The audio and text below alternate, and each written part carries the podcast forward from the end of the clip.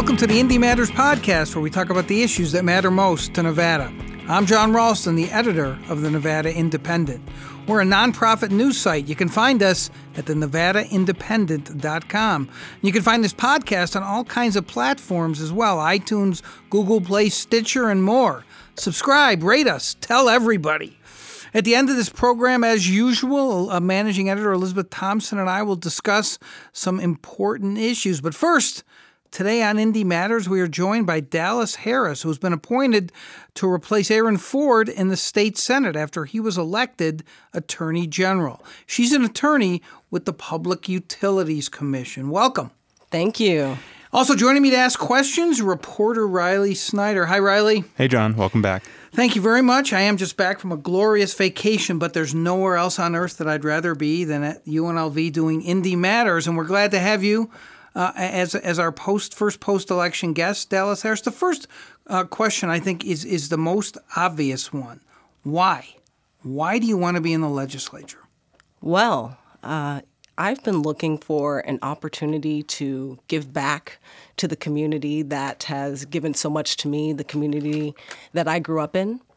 Uh, I went to school, got a master's degree in public policy, went and got a law degree, learned a little bit about uh, some complicated regulatory issues, and figured with the skill set and experience that I have, this was the opportunity and the best way for me to go ahead and uh, contribute, make life better for uh, for my fellow Nevadans. So, how did you end up at the PUC in the first place as an administrative attorney? And tell our listeners exactly what you do there. Sure. Well, like a lot of things in life, it was uh, uh a random occurrence where I saw a posting for the job opportunity. I was working in DC as a policy fellow at a, at a nonprofit organization called Public Knowledge. Uh, that was a two year fellowship, so I knew at a certain point I was going to have to uh, figure something out. I was looking for an opportunity to come back home searching for uh, some good old public service jobs, came across this posting, uh, was encouraged to apply by a mentor of mine, applied, interviewed, and, and was lucky enough to get it. So within two weeks, I packed up my stuff and moved back home. And so, what, what does the job entail? Tell people people might not know what an administrative attorney uh, for the PUC does. Sure, I would hope that, that they don't spend too much time that they that they would if they're they're living their lives like like most folks. Uh, it is what kind of would be equivalent to a law clerk for a judge. So I work directly for uh, Commissioner Ann Pongracz, and it is my job to move all of her dockets from beginning to end, to uh, make sure that the train keeps chugging, so to speak, right? Keeping the wheels on the bus communicating with the parties on her behalf, uh, drafting orders, uh, drafting procedural orders. Now that's kind of getting to the weeds a little bit, but essentially I- am making sure that the dockets are uh, uh on time and uh, that we don't get backlogged. And I offer a little bit of advice as well to her on, on how we should proceed. So you're doing this job, and then what, what happens? Did someone uh, contact you about the opening? Uh, uh did Sen- did you talk to Senator Ford? How, how did that all come about? Well, uh, as is true of a lot of things in, in this day and age, I saw a post on Facebook. Uh, a, a, friend of mine. Seriously? I, no, I'm, I, I kid you not. A friend of mine uh, mentioned that, oh, look, there's an opening in, you know, Senate Districts 3 and 11. He posted the link for the application. He mentioned he was thinking of applying. And I thought to myself, well, let me just click this link here. Uh, and that's when I realized I happened to live in a, a tiny district, uh, a tiny corner of Senator Ford's district, and uh, started thinking seriously about putting in an application and, and what that might mean.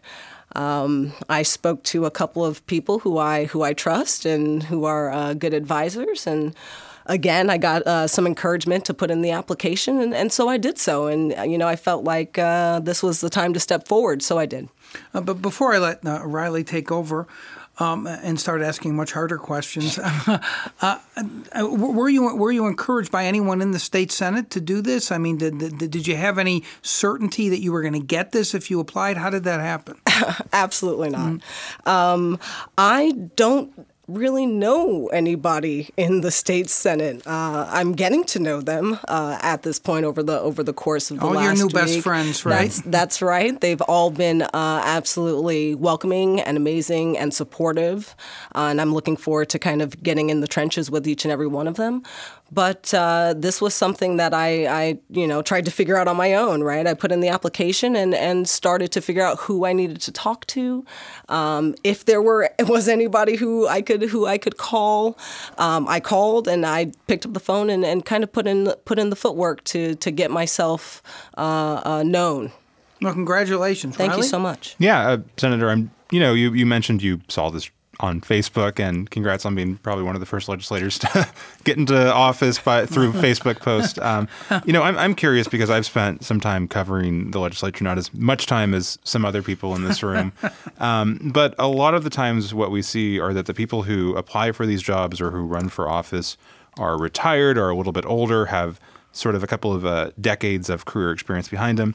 Uh, you, you're still sort of new and. Uh, uh, I, I, don't want to say new to Nevada because you're from here, but you know you're, you're going to be a little bit younger than the average age. I'm just curious what inspired you to run and to get involved into public office and to put yourself out there in this way um, so early in your professional life.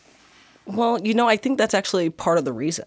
Uh, one of the things that I have uh, always noticed is that there aren't very many uh, female, uh, African American, millennial, right, lawyers in the legislature uh, across the across the country, right? And and and when you you see that you kind of need uh, a little bit of each and every one of those, and I represent that. You know, I, felt that this is actually a perspective that that needs to be brought to the legislature, and I hope that um, my my youth is an asset. And in fact, you know, I'm not even the youngest uh, female state senator, which is great to hear. Uh, and I, am just hoping to add to that diversity and perspective. Sure. Yeah. Um, I, am I'm just curious. You know, you uh, applied for this job. You, you listed a bunch of your experiences. just do you have a, a list of sort of ideas or concepts you want to tackle when you get to, to Carson City in terms of bills you would want to introduce? Sure. I mean, I don't have any uh, specifics, right? I, it's uh, as of tomorrow will be one week mm-hmm. that I was appointed. But there are some things that are particularly important to me. Um, having four degrees, education is a big thing. I believe that it opens doors.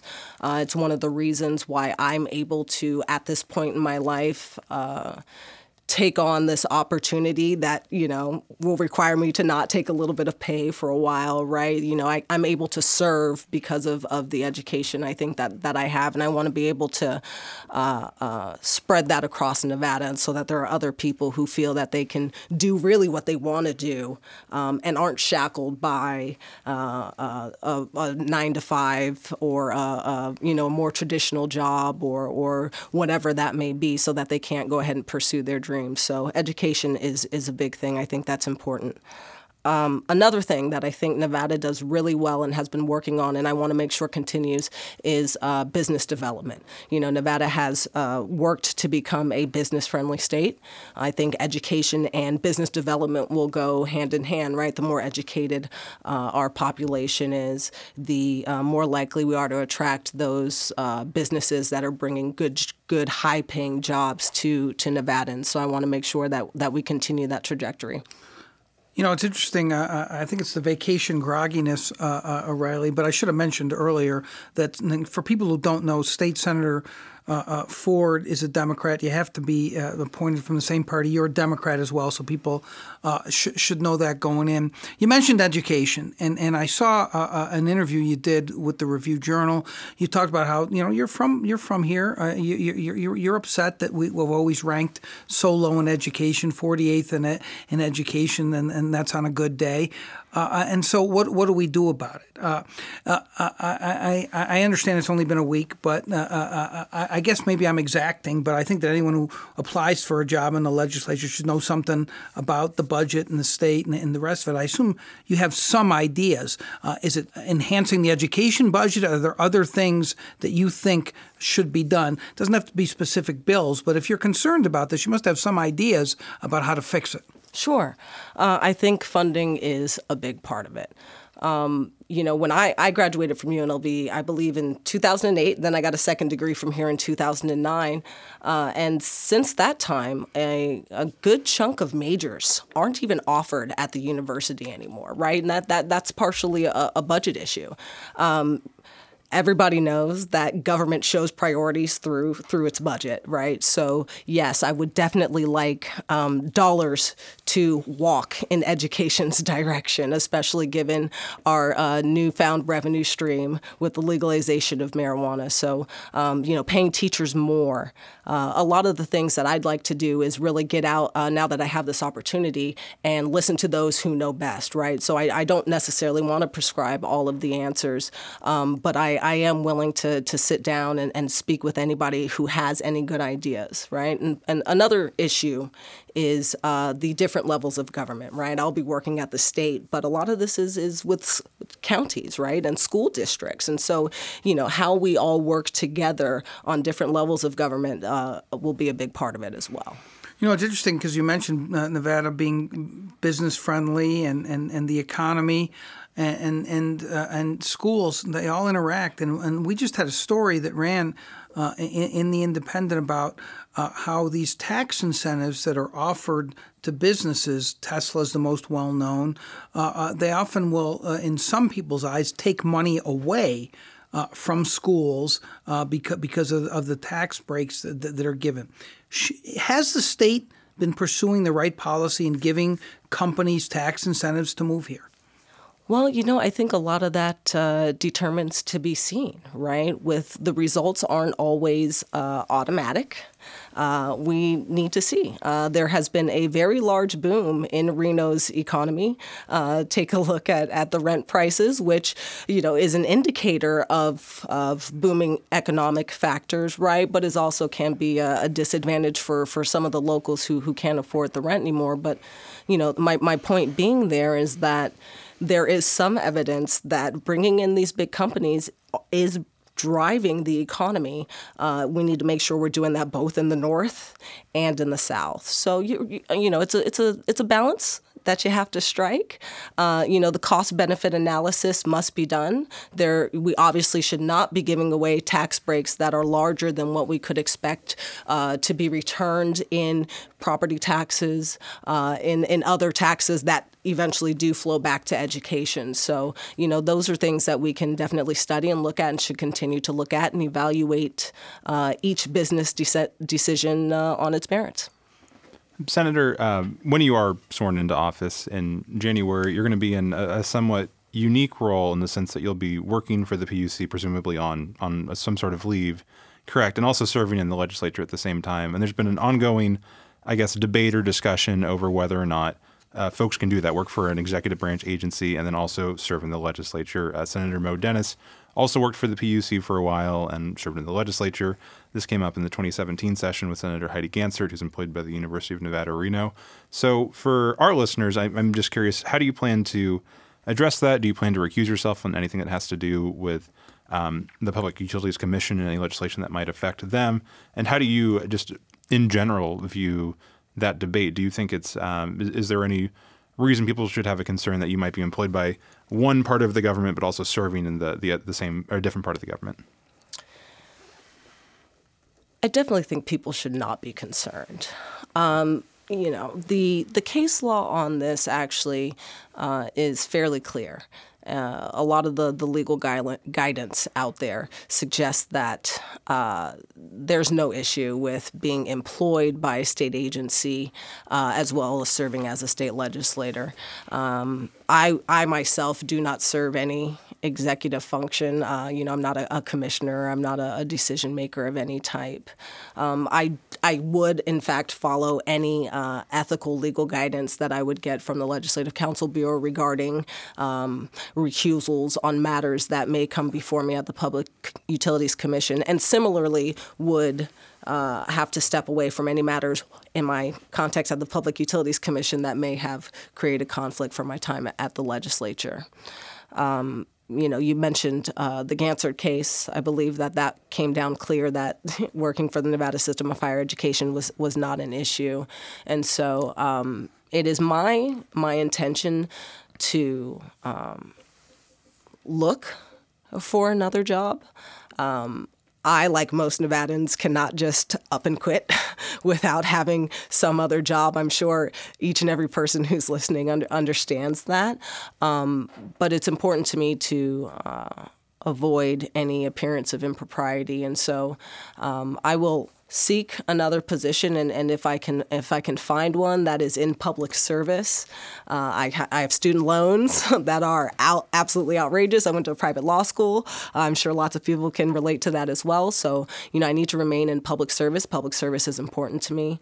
Um, without that, I will, uh, of course, be taking uh, paid leave and will not be working and getting a paycheck from the commission while I'm serving uh, up in Carson. So this is an issue that I'm, I'm looking at and thinking about, and, and, and I want to make sure that uh, I, I keep the, the, the faith of, of my constituents and, and that they know that I am I'm working for them and, and their interest only. Mm-hmm. And I guess on the other side of that coin, right, is that you are going to come into the legislature with more knowledge about how the PUC works and what could be improved and what isn't currently working than any of the other 62 people in the legislature. So, are there any, um, I guess, specifics or general changes you would want to see towards the rate making process for the PUC that you would recommend the legislature move towards that you think your expertise in that area would be helpful in?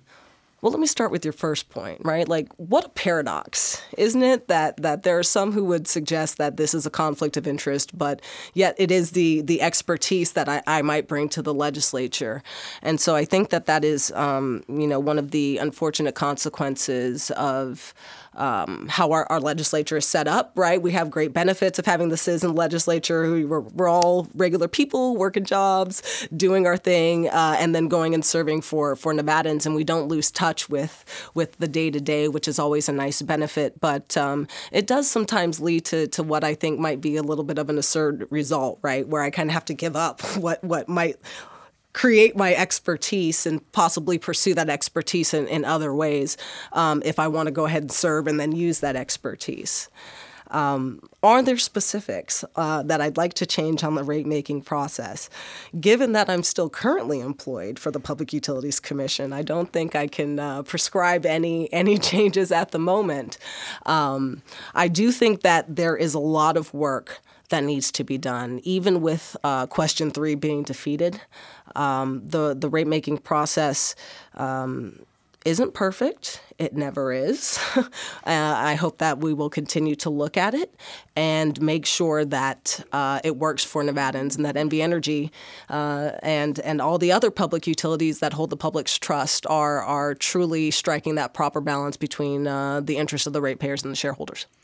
Uh, I didn't think I was going to get into a legal debate with a lawyer on, on this podcast. However, I do play a lawyer on this podcast occasionally. But before I push back on a couple of the things that you said, Senator, I want this to be noted uh, for the record that Riley Snyder, who was a graduate of UNR and insists on referring generally to UNR as University of Nevada, did say on this podcast, University of Nevada, Reno.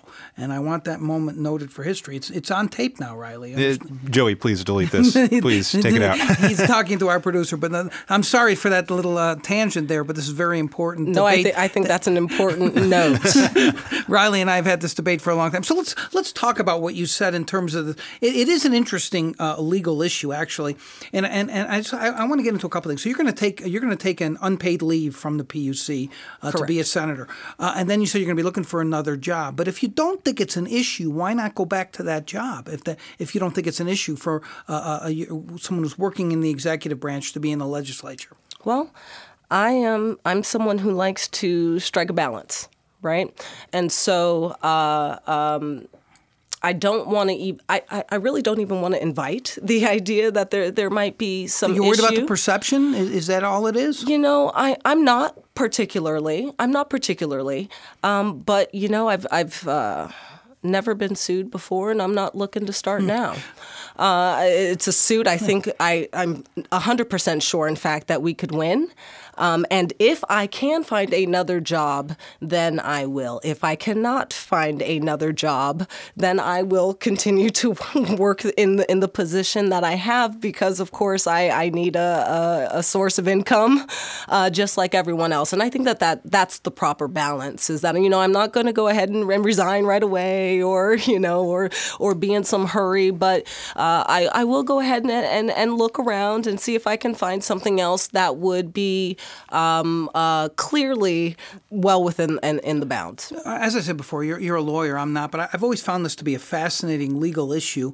And you said that there, there is some case law on this. There's really, and Riley, correct me if I'm wrong. I think there's really only two cases, and the ones that you mentioned, which are the Mo Dennis case, which ended up being moot because he, Because he left the PUC. resigned. That's right. Uh, and the, and the Gansert case, but but but really it seems to me that common sense would tell somebody it depends on what the job is in, in, in the executive branch. And, and and and you say you're not a commissioner right? But let's let me, let me just push back on that. You're, you're, you're providing legal advice to the commissioner. You're writing stuff essentially that has the commissioner's name in it. You're acting as a de facto commissioner. So aren't you acting in an executive branch capacity in that job Well, I, I would have to take issue with the, the idea that I act as a de facto commissioner. I didn't think you'd accept it Uh, There's easily. there's there's on, there are three of them. Yeah. There's a chairman. They're appointed by the governor. No one else has the ability to decide anything. Uh, drafting, not drafting, advising, not advising. Uh, trust me, for those who know Ann Pongracz, she doesn't just uh, roll over. Uh, you know, I, I don't make the decision. She does. It's her signature. She's the commissioner. She's got the certificate of appointment. It's her function. Uh, I simply am employed by the state like many other state employees.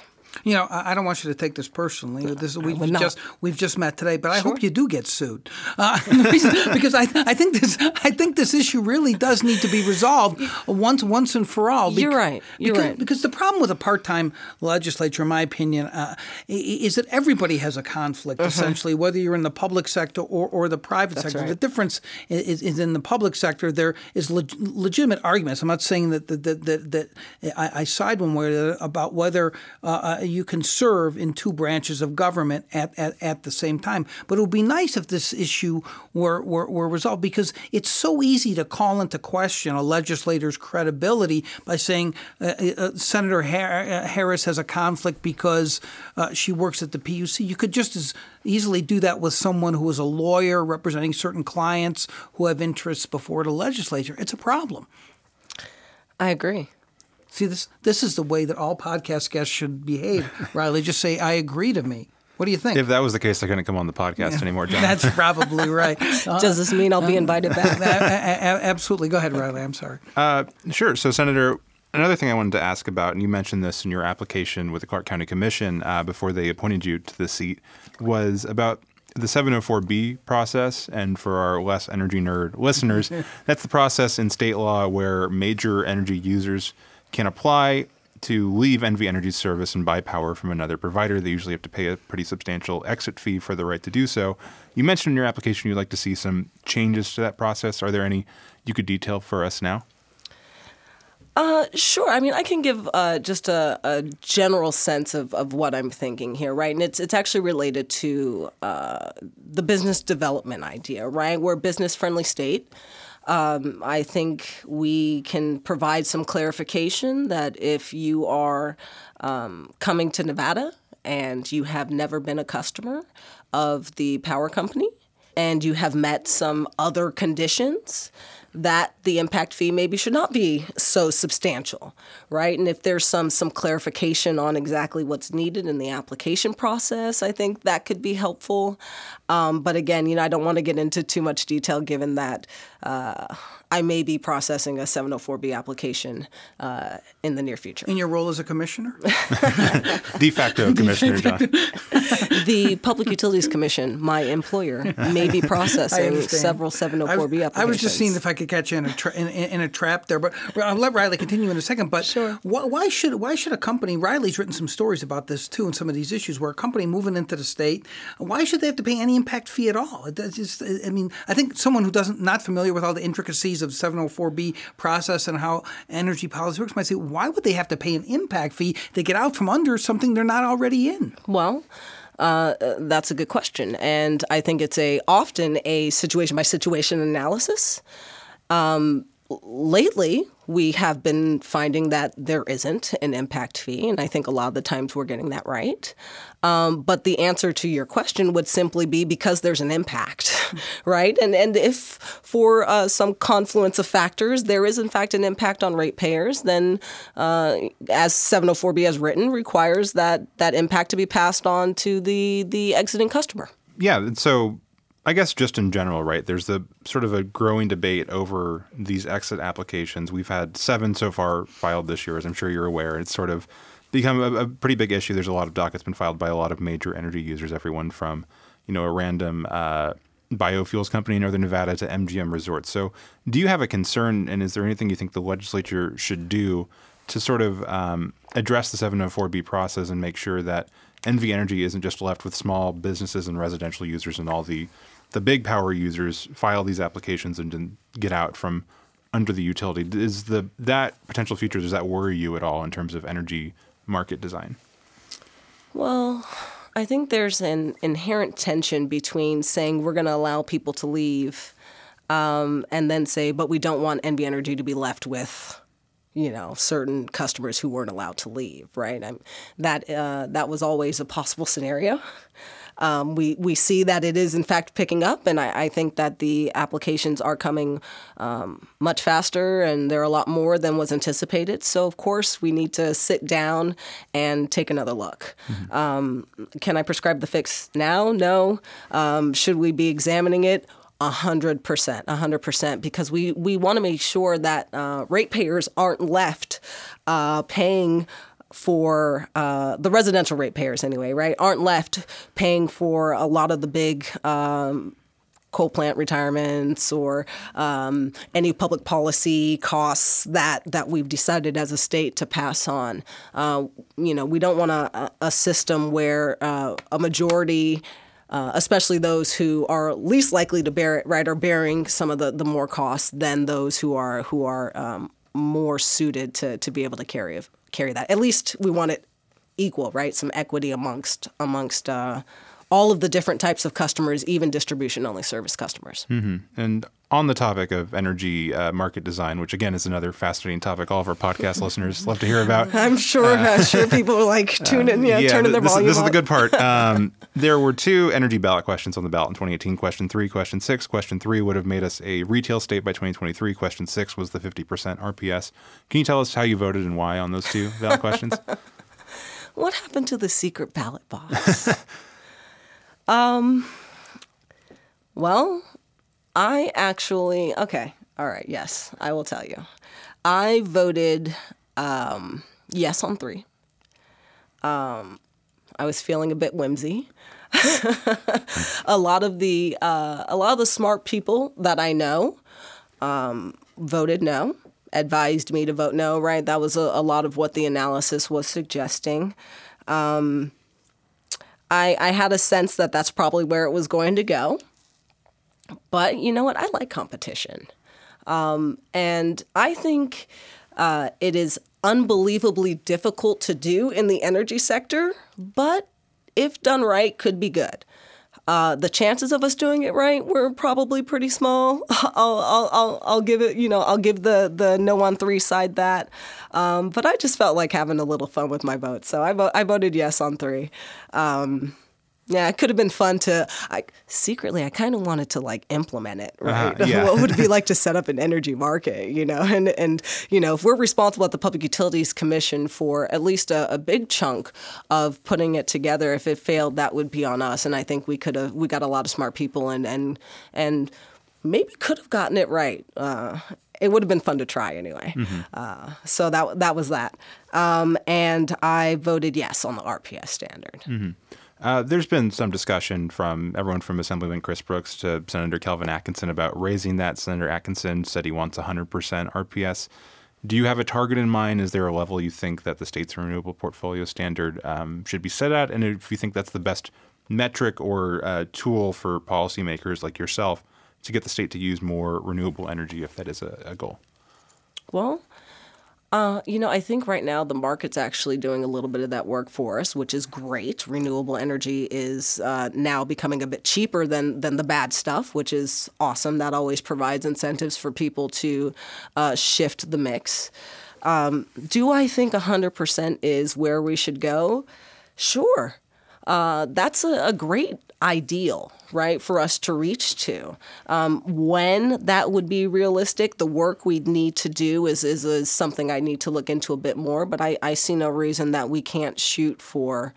Uh, perfection, right? I mean, that's always the standard, I think. Mm-hmm. Um, I, I clearly we uh, have the support of, of, Nevadans in, in, moving the state uh, in, in, the, in the right direction, I think, to, to increase that standard. So I know that's something that we'll be looking at, and I, I support the majority leader in, in his efforts. Mm-hmm.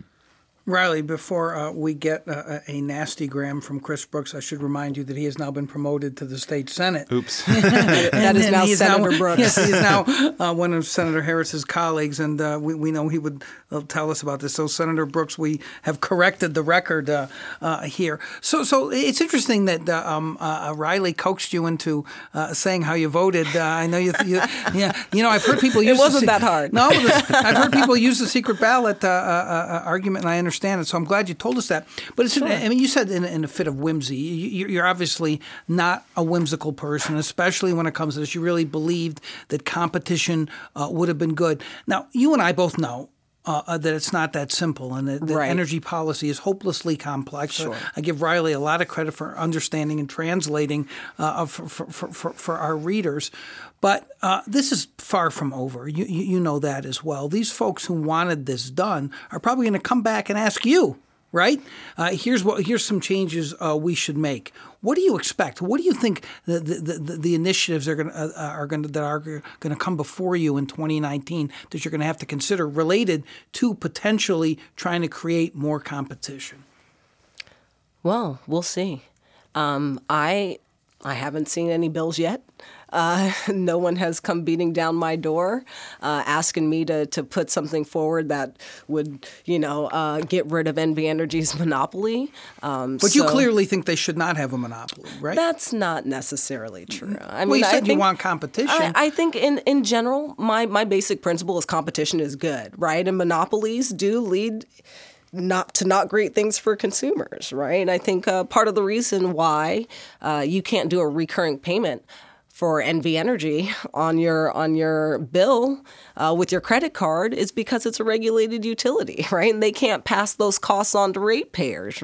You know that that's something that they aren't allowed to do. You can go to any place and, and pay with a credit card normally, except regulated utilities, right? I mean, the innovation often isn't there. Stagnation that that's a general uh, uh, principle view that I have about about monopolies versus competitive markets, right? You want you want to people to compete with each other for your services. And that generally leads to better services, better customer service. I'm sure some people are asking of that of NV Energy, right?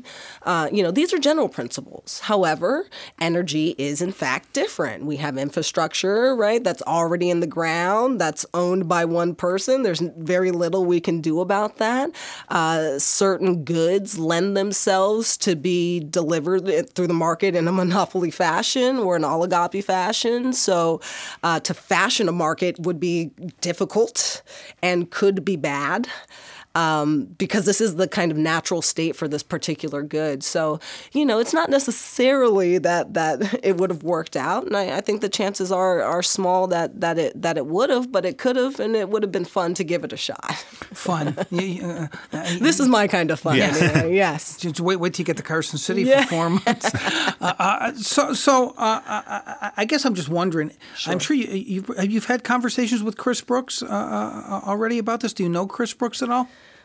Well, Senator Brooks and I uh, did meet when we were at the city council meeting, and so and I had met him um, one time previously, and we we have had preliminary discussions that this is something we'd like to get in the weeds on, since we're both kind of down there in the weeds, um, and and we're looking forward to working together on this. Any specifics? No. You're going to get in the weeds with Chris Brooks. Can you to let us know when those hearings are so I can tune those ones out and let Riley handle those? Sure, sure. All right, that, Riley, you have anything else? Yeah, I guess, Senator, just sort of in closing, um, you know, for a lot of people, this is going to be their first time hearing from you, uh, getting to see you. You've lived a private life up until this point. Now you're sort of in the public sphere. Um, just personally, how would you describe yourself politically? Would you call yourself, uh, you know, relatively liberal, or would you consider yourself a moderate? I'm just curious how you would self-categorize yourself uh, with political labels. If I must categorize myself, uh, which I'm not necessarily a fan of, uh, you know, I would consider myself fairly socially liberal. Um, I, and I hate to say socially liberal and fiscal conservative. Some people don't think that actually exists. Um, but I will say that uh, part of the responsibilities of the legislature is, is the purse, and, and, we should take that responsibility just as seriously as all of the others. Um, in my own personal life, I'm a, a, big personal finance kind of person. Anybody heard of uh, the FIRE movement, Financial Independence Retire Early, Mr. Money Mustache? Mr. Uh, Money Mustache, yeah. Mr. Money, I'm, a, I'm a big follower of, of that. So, uh, you know, I think any of those principles that I can bring to government, I will do so. Um, you know, I, I am all about tolerance. There's only one thing I won't tolerate, and that's intolerance. And so I think we should all, uh, you know, be friendly to each other and more rights, the better, right? Let's treat each other with respect. Uh, help those who have less. If you have it, give it. if you don't have it, then you know you should have somewhere to go to to to get assistance. We all need opportunity, and I think that that's something that government can provide. Um, but I am well aware that there are government failures just like there are market failures, and so there's always a, a line to walk, and and that's where the fun is. Senator, I have to say that if, if you're uh, practicing this uh, plan to retire early, going to Carson City for four months on an unpaid uh, basis is not exactly uh, generally on that pathway, but worth the sacrifice. exactly. I, I, I, do really uh, uh, admire you for, for taking this on, and, and your story is great. The Facebook post all, all, the way up to Carson City. we wish you all the best. Thank you good so luck, and, and thanks for coming on Indy Matters. Thank you for having me. You bet. Riley, thanks for coming along to ask the uh, important questions. As always, Jon. All right. When we come back, uh, managing editor Elizabeth Thompson and I will discuss some issues. Stick around.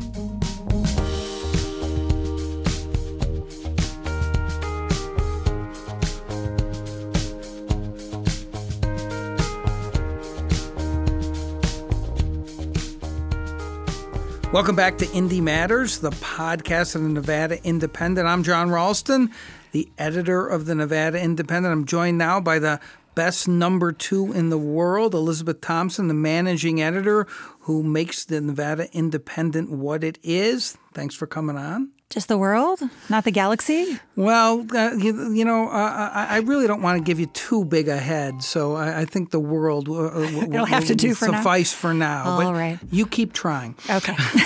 give me something to shoot for. Let's talk about a couple things. Uh, you, you, and I have been around a, a while, I, myself a little bit longer than you, and watching legislators and getting cynical. Uh, and we just had this person come on the podcast who, uh, uh you mean, I'm skeptical of the whole idea of a citizen legislature, as some people know. But here you have this person who I thought was probably, you know, had some connection to Senator Ford or someone in the legislature. But it turns out she found out about this from a Facebook post. She's a very educated person, went to some good schools. She's a lawyer, uh, and uh, uh, uh I, I was really, really gratified to hear her story. I don't know if she's going to be a good legislator or not. What was your take? Uh, I think sh- it sounds like she will be a good legislator because she kept a le- legislator because she kept using the word fun in regard to extremely complex. Uh, She's you know, in for a shot. Policy. yeah, we'll see if she still feels that way right. at the end of the session. Um, you know, frankly, she was like a breath of fresh air. I mean, she answered every question that was asked without equivocating or avoiding or deflecting, including how she voted on two ballot questions. A lot of public officials will not agree to say how they voted on, on something. I think that showed some courage, especially on an issue that's going to be one of the issues of this session, which is energy. Um, I'm fascinated that she found out about it on Facebook from a friend who also, I wonder how her friend feels, the one who was also wanting to apply for the Maybe it was um, a different district. Maybe.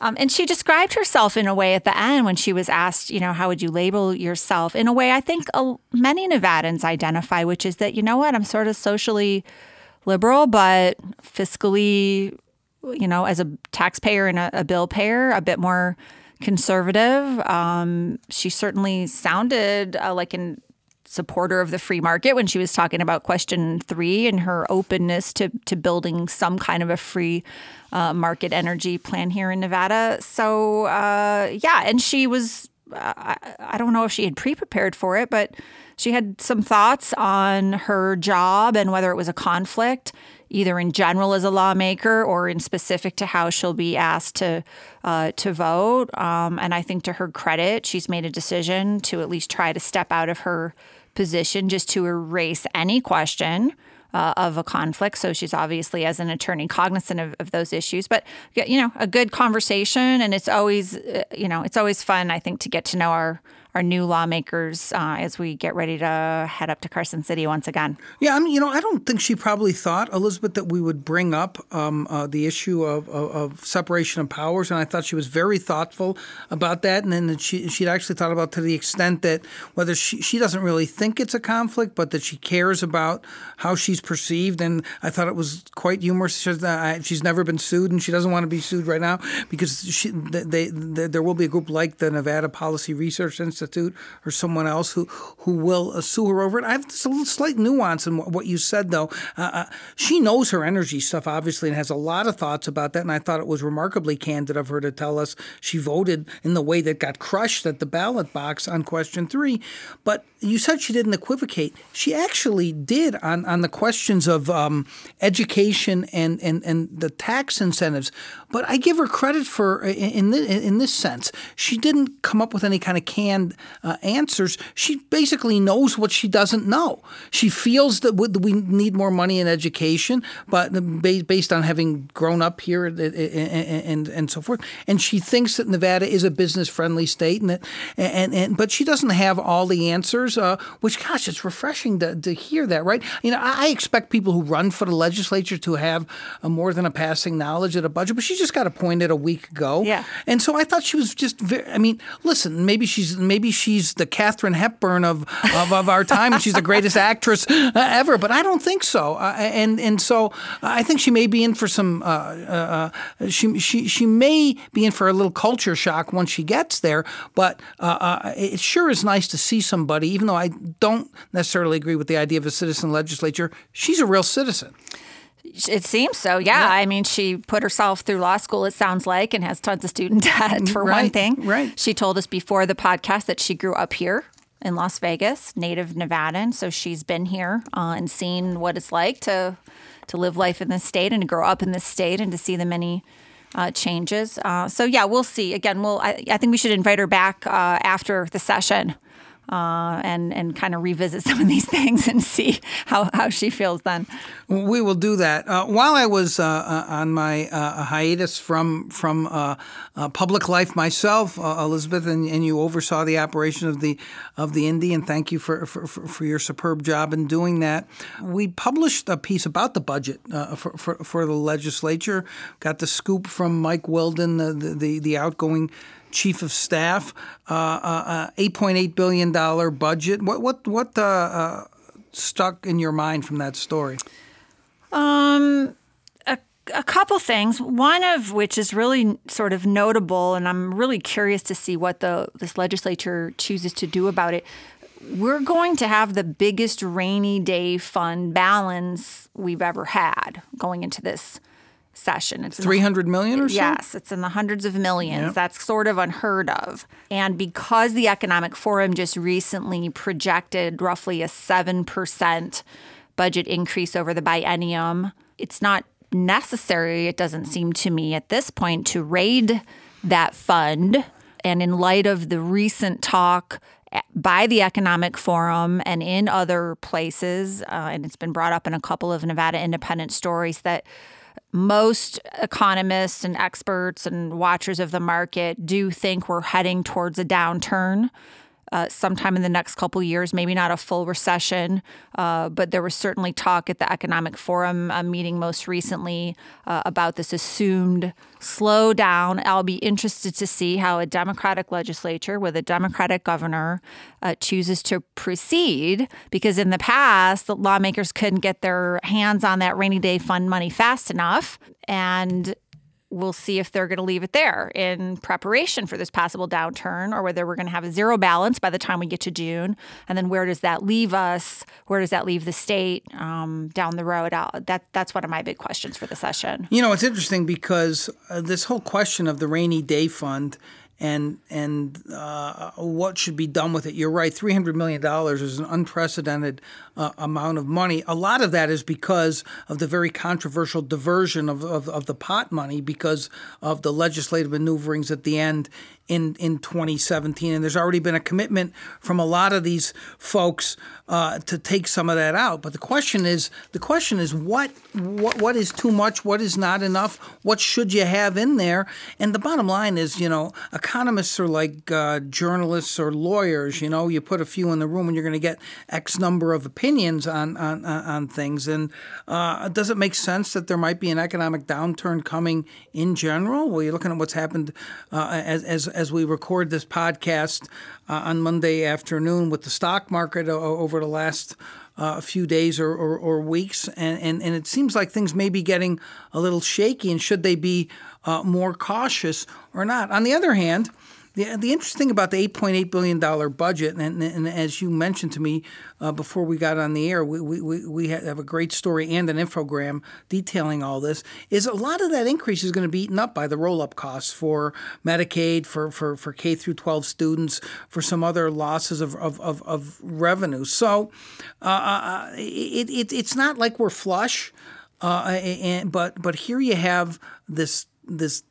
three levers of government in Carson City controlled by the Democrats and this, you know, all the fears that the Republicans stoked during uh, the election that this was going to be, you know, Taxifornia uh, and, and, all the rest of it. Uh, uh it's going to be interesting to see how they all interact. Yeah, it will be. And, you know, Democrats are not a monolithic group. You know, any if you get enough, you know, 50, 60 people in a room, even though they belong to the same political party, that doesn't mean they're all on the same page on uh, every issue. So, you know, we all know that we have a there's a more progressive wing of our legislature, and there's a more conservative wing, and there's some in the middle. Um, we've got some new leadership on, in terms of committee chairs and vice chairs. It'll be interesting to see which which bills you know make it in, um, and then other so and a lot of big issues to deal with, not just energy. The education funding formula is going to be on the table.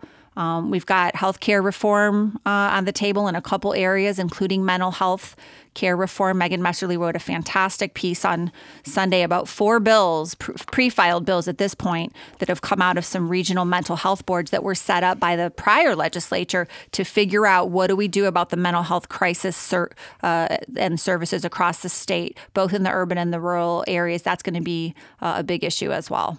I think we should wrap. We've talked about the legislature, but talk about the governor here in the sense that this $8.8 billion budget is a budget that was prepared by Governor Sandoval.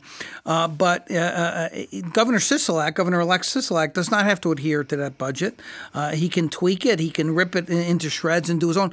What's interesting, going to be interesting to watch, are two things. I think I'm interested in your opinion on this.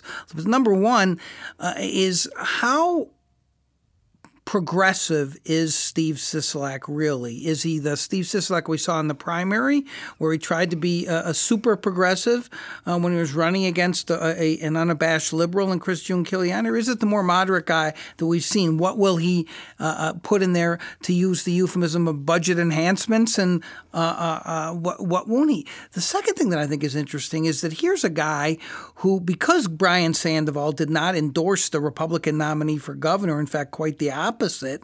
Sisolak used him in commercials, made it essentially sound like I am going to carry on the great legacy of Brian Sandoval. So will he just essentially all but accept that budget? I think both those things are fascinating uh, questions for this session. I think so too. I've been wondering whether, I mean, Sisolak's definitely his own man in many ways. He's shown that uh, in his years on uh, the commission. So yeah, I'm I'm curious as you put it, what does he tweak the budget? Does he gut the budget and just start anew? Does he accept some of what Sis, uh, Sandoval proposed and, and created, and but perhaps make some changes in some other areas just to kind of signal, you know, that I am my own man. You know, now that I'm governor, if I had to predict, I, I'd say he. I expect him to govern fairly moderately. I think that's his nature. I think that's where he kind of sits authentically on the political spectrum. That doesn't mean um, that he won't lean one way or another depending on uh, on the topic. Um, I'm I'm curious to see. I'll add one to your list. What kind of a relationship builder is he going to be? How much time is he going to spend walking over to that legislative building, talking to leadership? building individual relationships, getting getting ready for the end game early in the session, which is what most good engaged governors uh, do because they know there's going to be some deal making at the end of the session. I'm, I'm curious to see how he handles himself out of the gate in those first few weeks of the session. I think it's a great question. And I should just mention as we wrap up that one interesting thing that happened just today is that Sisolak added a new member, a couple new members actually, but one of them was really interesting to his transition team, a guy by the name of Mark Stevens, uh, who is somebody I've known for 30 years and, and who is uh, uh, uh, maybe the state's foremost expert on the budget. He worked as a fiscal analyst and the chief fiscal analyst at the legislature for many years. So he clearly wants to understand the budget and wants an expert in that. And so I give him a lot of credit. That's a brilliant move putting Mark Stevens uh, on there. Anything yeah. else, Elizabeth? Uh, no, I'll just agree with you that the one mark of a good leader – uh, is knowing what you don't know. Speaking of what we were talking about earlier, and and bringing uh, solid people in to advise you on topics. So yeah, I agree with you. This is a good uh, a good step in the right uh, direction. I do want to just remind our uh, listeners that we're in the last couple weeks of our Newsmatch fundraising campaign. Um, thanks to some very generous national uh, donors, including the Knight Foundation and the MacArthur Foundation. Uh, the Indies in a group of nonprofit news organizations who will have donations matched through the end of the month up to a total of 25,000. Uh, so if you go to uh, the indie page or just fo- if you follow us on Twitter, just click on our Newsmatch link, give any amount up to $1,000 between now and the end of the month, and that donation will be uh, doubled. We only have about 9,000 to go. Uh, we're more than halfway there. So if you haven't um, yet done all your Christmas giving and end of year charitable uh, donating, uh, please keep the indie in mind for that. Great words, whatever holiday you you celebrate, please uh, please give us a gift. Uh, uh, and we're a 501c3. It's tax deductible uh, too. We love our, our, readers. We love our readers who are donors slightly more than we uh, love uh, anybody else. Elizabeth. Always a pleasure. Thanks for coming on. Indeed. Great to have you back. Thank you for, for that, too. Uh, a reminder for, to, to, everybody before I close that you can uh, hear this podcast on 91.5 Jazz and More every Saturday at 6 in the morning. That's right, 6 in the morning on Saturday. So set an alarm or just be like a normal Vegas person and stay up all night on Friday night just so you can catch Indy Matters at our 6 a.m. time slot. Much coveted, uh, I, I, think. That is all the time we have for this edition of Indy Matters. Want to know what you think? If you have ideas, criticism, or even praise, email us at ideas at thenvindy.com. Check out the site if you haven't already, the NevadaIndependent.com. Hate to beat a dead horse. Actually, I don't hate it. It's my job, but that support our work button is the best button on the site. I want to thank Dallas Harris, the new senator, and of course Riley Snyder uh, for being here and especially for saying again, in case you missed it the first time, he said University of Nevada, Reno, not University of Nevada. One of the great moments of my life and one that Riley is going to never live down. Thanks to Sam Mann who boosts this podcast for us and all of our friends uh, here at UNLV's Greenspun School. And as always, Many thanks to Joey Lovato, our fantastic UNR connection, who makes us all sound podcast smooth. I think you were even smoother during the holidays, Elizabeth. I'm very impressed. I agree. I'm Jon Ralston, the editor of the Nevada Independent. Thanks for listening to Indy Matters, and we'll talk to you next week.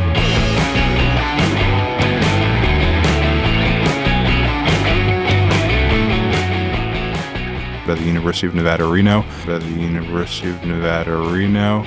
It, uh, Joey, please delete this. Please take it out. He's talking to our producer, but then By the University of Nevada, Reno.